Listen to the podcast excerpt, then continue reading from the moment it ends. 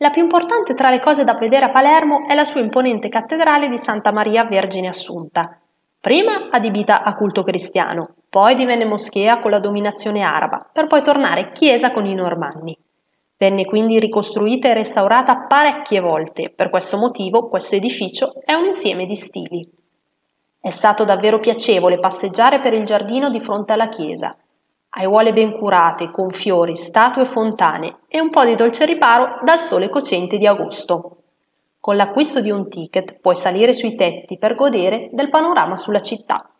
Puoi anche accedere alle cappelle delle tombe reali, alla cripta e al tesoro della cattedrale, cioè reperti di orificeria normanna come ad esempio la famosa corona di Costanza d'Aragona. La cattedrale di Palermo dal 2015 fa parte dell'itinerario arabo-normanno che è stato inserito nella lista dei patrimoni UNESCO.